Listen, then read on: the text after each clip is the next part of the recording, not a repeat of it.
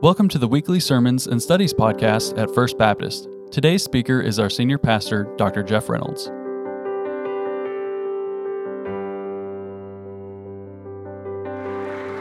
Let's pray. Lord, you are God. You are not a God created by human hands. You are not a God that is made of wood or clay or stone. No, you are the true and living God. We did not create you, you created us, and you love us. And part of the evidence of your love for us is that you would communicate with us. And so, Lord, as we now turn to your word that we believe is absolutely true, we pray that you would speak to our hearts, that you would transform us by the renewing of our minds, that you would show us Jesus, and you would make us more like him. So we ask your blessing this day. In Jesus' name, amen. Well, I have to tell you, I have a lot to tell you. And again, I'm going to have to spread it out over the course of a lot of weeks, and I'm so excited to do that. Um, I think you need to go to the Holy Land. And I am assured of that, having now been there. I think everyone who trusts and follows Jesus, and even those who aren't sure just yet, need to go to the place where it all happened. Because what happens is your paradigm will shift you will see before you a new context that, that, that, you just you can't possibly wrap your mind around until you are immersed in it. And what god does through that experience is just unbelievable. It really is. It's like taking a sip from a fire hose. You know what i mean, I mean it's just so much and you can't process it all and so you come back and you're just you're kind of processing it uh, yesterday i was going through my daily bible reading and i was sick for a day after we got back and so i was a day behind and but i was reading psalm 122 i was glad when they said to me let us go to the house of the lord and our feet are within your gates, O Jerusalem. And I remembered that a week ago I read that in Jerusalem within the gates. And I was glad to be there. You know, I'm going to tell you, it just opens up a whole new world of understanding the context of the Word of God and understanding the work of God. So, over the next several weeks, I want to show you some of the places where we've been and maybe share some of the things we learned along the way. Today, I want to invite you to go with me to a place called Qasr al Yahud. Qasr al Yahud. And this is on the front of your bulletin. That's a picture I took with my iPhone right there. Isn't that great? That's the Jordan River.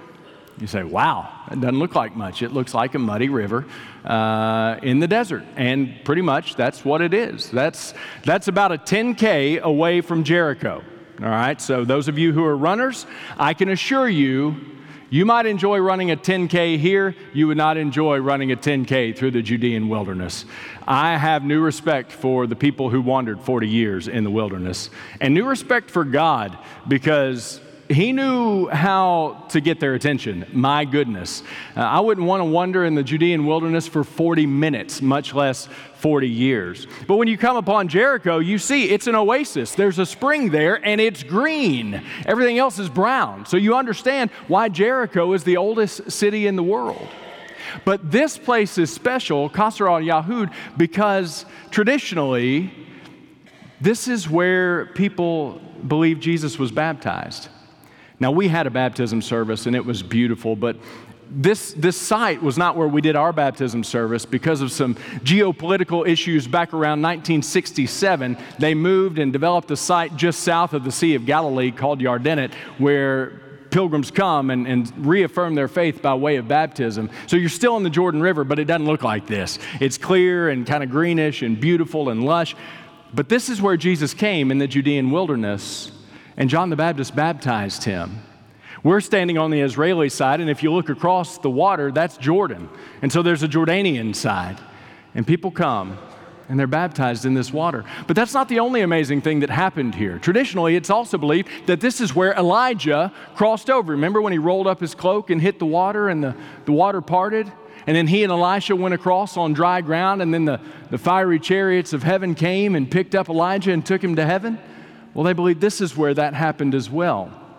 But what I really want to focus on as we look at Qasr al Yahud is something that happened even before then, back in Joshua. So I want to invite you to open your Bible with me to Joshua chapter 3. Joshua chapter 3, we're going to start with verse 14. If you're in the, re- in the room, the red Pew Bible in front of you, that's page 179. But today I want to talk to you about spiritual landmarks. This is a significant place for all of us who trust and follow Jesus because several events happened here that are key to our understanding our faith and what it means to live it out. We experienced that over this trip. This trip was a spiritual landmark. So many moments where God showed up and showed himself in new and fresh and exciting and touching and life changing ways. Have you ever mapped your spiritual landmarks across the journey of your life? I never really thought of it that way before, but I was challenged to do that at a retreat a lot of years ago, and it was so eye opening.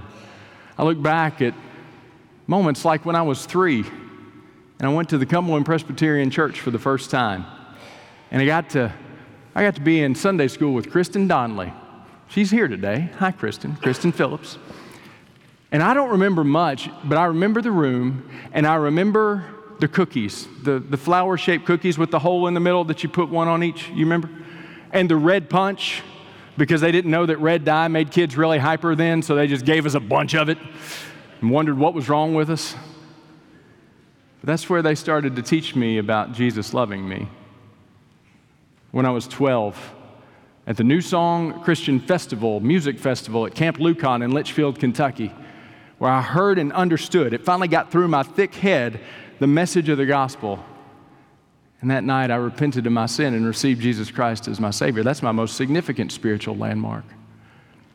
But over the course of life, moments of rededicating my life to Christ, moments of God getting my attention, moments of my turning yet again to trust and follow Jesus, moments of, of great joy and moments of great sorrow. These are all spiritual landmarks. Well, this site marks spiritual landmarks. So look with me at what happened at this site. We're in Joshua chapter 3. God's people have been wandering in the wilderness for 40 years. Moses was their leader, he's now dead. Joshua's in charge now. And they're getting ready to cross over the Jordan to take possession of the land that God promised to Abraham and Isaac and Jacob and the tribes on down through slavery in Egypt to Moses. And now the promise has come to Joshua, and they're going to cross over but even to cross over, they're going to have to have God's miraculous intervention. So look what happens. Joshua chapter 3, beginning with verse 14. So when the people set out from their tents to pass over the Jordan with the priests bearing the ark of the covenant before the people, and as soon as those bearing the ark had come as far as the Jordan, and the feet of the priests bearing the ark were dipped in the brink of the water, now the Jordan overflows all its banks throughout the time of harvest, the waters coming down from above stood and rose up in a heap very far away at Adam, the city that is beside Zarethan, and those flowing down toward the sea of the Arabah, the Sea were completely cut off, and the people passed over opposite Jericho. Now, the priests bearing the Ark of the Covenant of the Lord stood firmly on dry ground in the midst of the Jordan, and all Israel was passing over on dry ground until all the nation finished passing over the Jordan. Let me give you our theme if you're taking notes. God gives us spiritual landmarks along our path so that we remember His faithfulness and teach others to trust Him. God gives us spiritual landmarks along our path so that we remember His faithfulness and teach others to trust Him. And then the first point is this it's pretty simple God does great things in our lives. How many of you would agree with that? God does great things. I mean, these people who are getting ready to cross over the Jordan, they've been sustained by the hand of Almighty God. They ate manna. They went and picked up breakfast in the morning, holy frosted flakes picked it up and ate it. They drank water from a, from a flinty rock. They even had quail come in that they could capture. God sustained them. Their clothes and their shoes didn't wear out for 40 years. God had done great things. And now, to deliver the promise He had made so many centuries ago, He was going to do yet another great thing. He was going to cause the waters of the Jordan, which at this time were at flood stage, so it's not that little three meter creek that you see in my picture. It's this vast raging torrent. And their crossing that body of water on dry ground would be just as miraculous as their crossing over the Red Sea on dry ground. And what happened? God broke the laws of nature, the laws of physics, and what did they do? They passed through by God's intervention to the other side. And they did it on dry ground. Well, God's going to call them to remember that. Look with me now at chapter 4, beginning with verse 1. When all the nation had finished passing over the Jordan, the Lord said to Joshua, Take 12 men from the people, from each tribe a man, and command them, saying, Take 12 stones from here out of the midst of the Jordan, from the very place where the priest's feet stood firmly, and bring them over with you and lay them down in the place where you lodge tonight. Then Joshua called the 12 men from the people of Israel, whom he had appointed, a man from each tribe and Joshua said to them, Pass on before the ark of the Lord your God into the midst of the Jordan, and take up each of you a stone upon his shoulder, according to the number of the tribes of the people of Israel, that this may be a sign among you. Our second point God calls us to remember what he has done. God calls us to remember what he has done. What is God telling the people, a representative from each tribe, to do? He's telling them to walk into a dry creek bed that's not miry, muddy, and gross. A supernaturally dry creek bed, and each of y'all pick up a rock. Why? Because they might forget, as they had been prone to do, as had their ancestors that God had moved in supernatural ways to bring them to where they were. They're a lot like you and me. How many of you can say, God has done great things for me?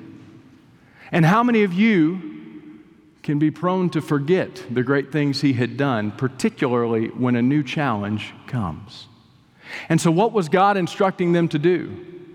Go get rocks, and you're going to stack these rocks up and they're not just any rocks, these are special rocks. These are rocks that came from a dry creek bed that was supernaturally dry. And every time you look at them, you're going to remember that your God is faithful. You know, you may not have a pile of rocks, but I bet you have something that reminds you in your life of different moments when God was faithful.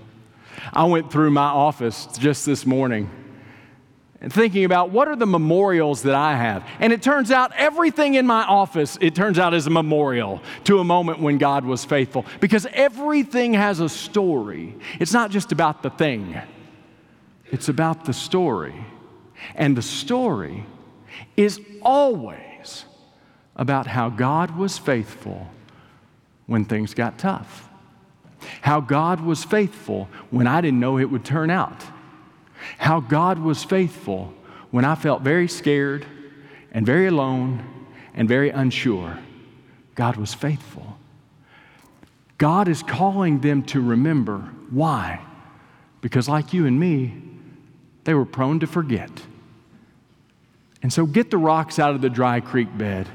You're going to pile them up, and it's just going to look like a pile of rocks to everybody else. But in your heart, you'll know it's not just a pile of rocks you'll know I moved to deliver you and to bring to pass the promise that I made to you so many years ago. Look with me again at verse 6, the second half of it. When your children ask in time to come, What do these stones mean to you? Then you shall tell them that the waters of the Jordan were cut off before the ark of the covenant of the Lord when it passed over the Jordan. The waters of the Jordan were cut off. So these stones shall be to the people of Israel a memorial forever. Our third and final point God calls us to tell future generations what He has done. So, the purpose of these stones was not just for the people who were walking through the dry creek bed with water piled up before them.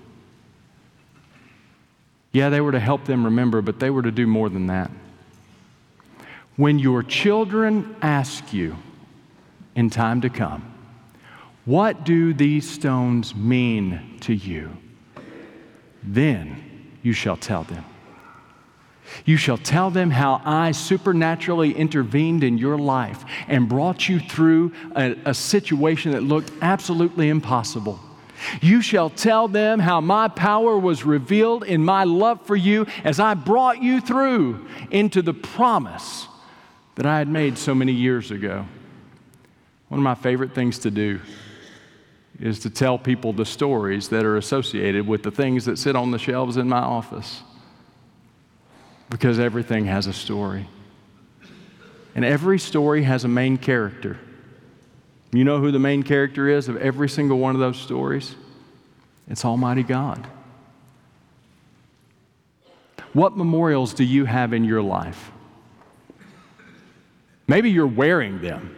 I mean, I wear, I wear certain pieces of jewelry because it helps me remember what God, this, this ring. I got this ring for graduating with a PhD. And I don't wear this ring because I have a PhD. Who cares? I wear, when, I wear, when I look at this ring, I remember a moment before my, my last and final comprehensive exam, Dr. Dear. They, they do this, they make you take finals halfway through. No notes, and all you have to know is everything you've ever studied for the entire program from memory. I had come through two days of those things, and I was getting ready to have my third and final day, and I felt less prepared. And so I was in a hotel in Louisville, Kentucky, and I was standing outside, pacing and talking on the phone with my wife in tears because I just knew it was over. I was going to fail. They were going to kick me out. They were finally going to understand I didn't belong there. And my wife, with all the love in her heart, said, Honey, calm down, be quiet, trust God, and go to bed. I did. And God was faithful. What memorials do you have in your life? What power is associated with those memorials, not because of the things that they are, but because of the story that they tell? What power could you communicate into someone's life simply by telling them the story of the memorial? Tanya Sign last week, two weeks ago, told the story of how God had been faithful through those boys that are sitting around her. She's got some great boys in her life. But through a church family, through her family, through this community. And Tanya, by telling that story, you encourage others you'll never meet until glory who are now beginning their journey, wondering, will God be faithful? They listened to you. And just by your sharing your story, you told them God's faithful every time. This trip was a landmark moment for all of us who were part of it. But we all who trust and follow Jesus have landmark moments to which we return. Find a memorial for those moments so that you remember, and then tell the story to help somebody else. Thank you for listening, and we hope you'll join us next time. We'd love to connect with you. Just email connect at firstbaptistbg.org or call 270 842 0331.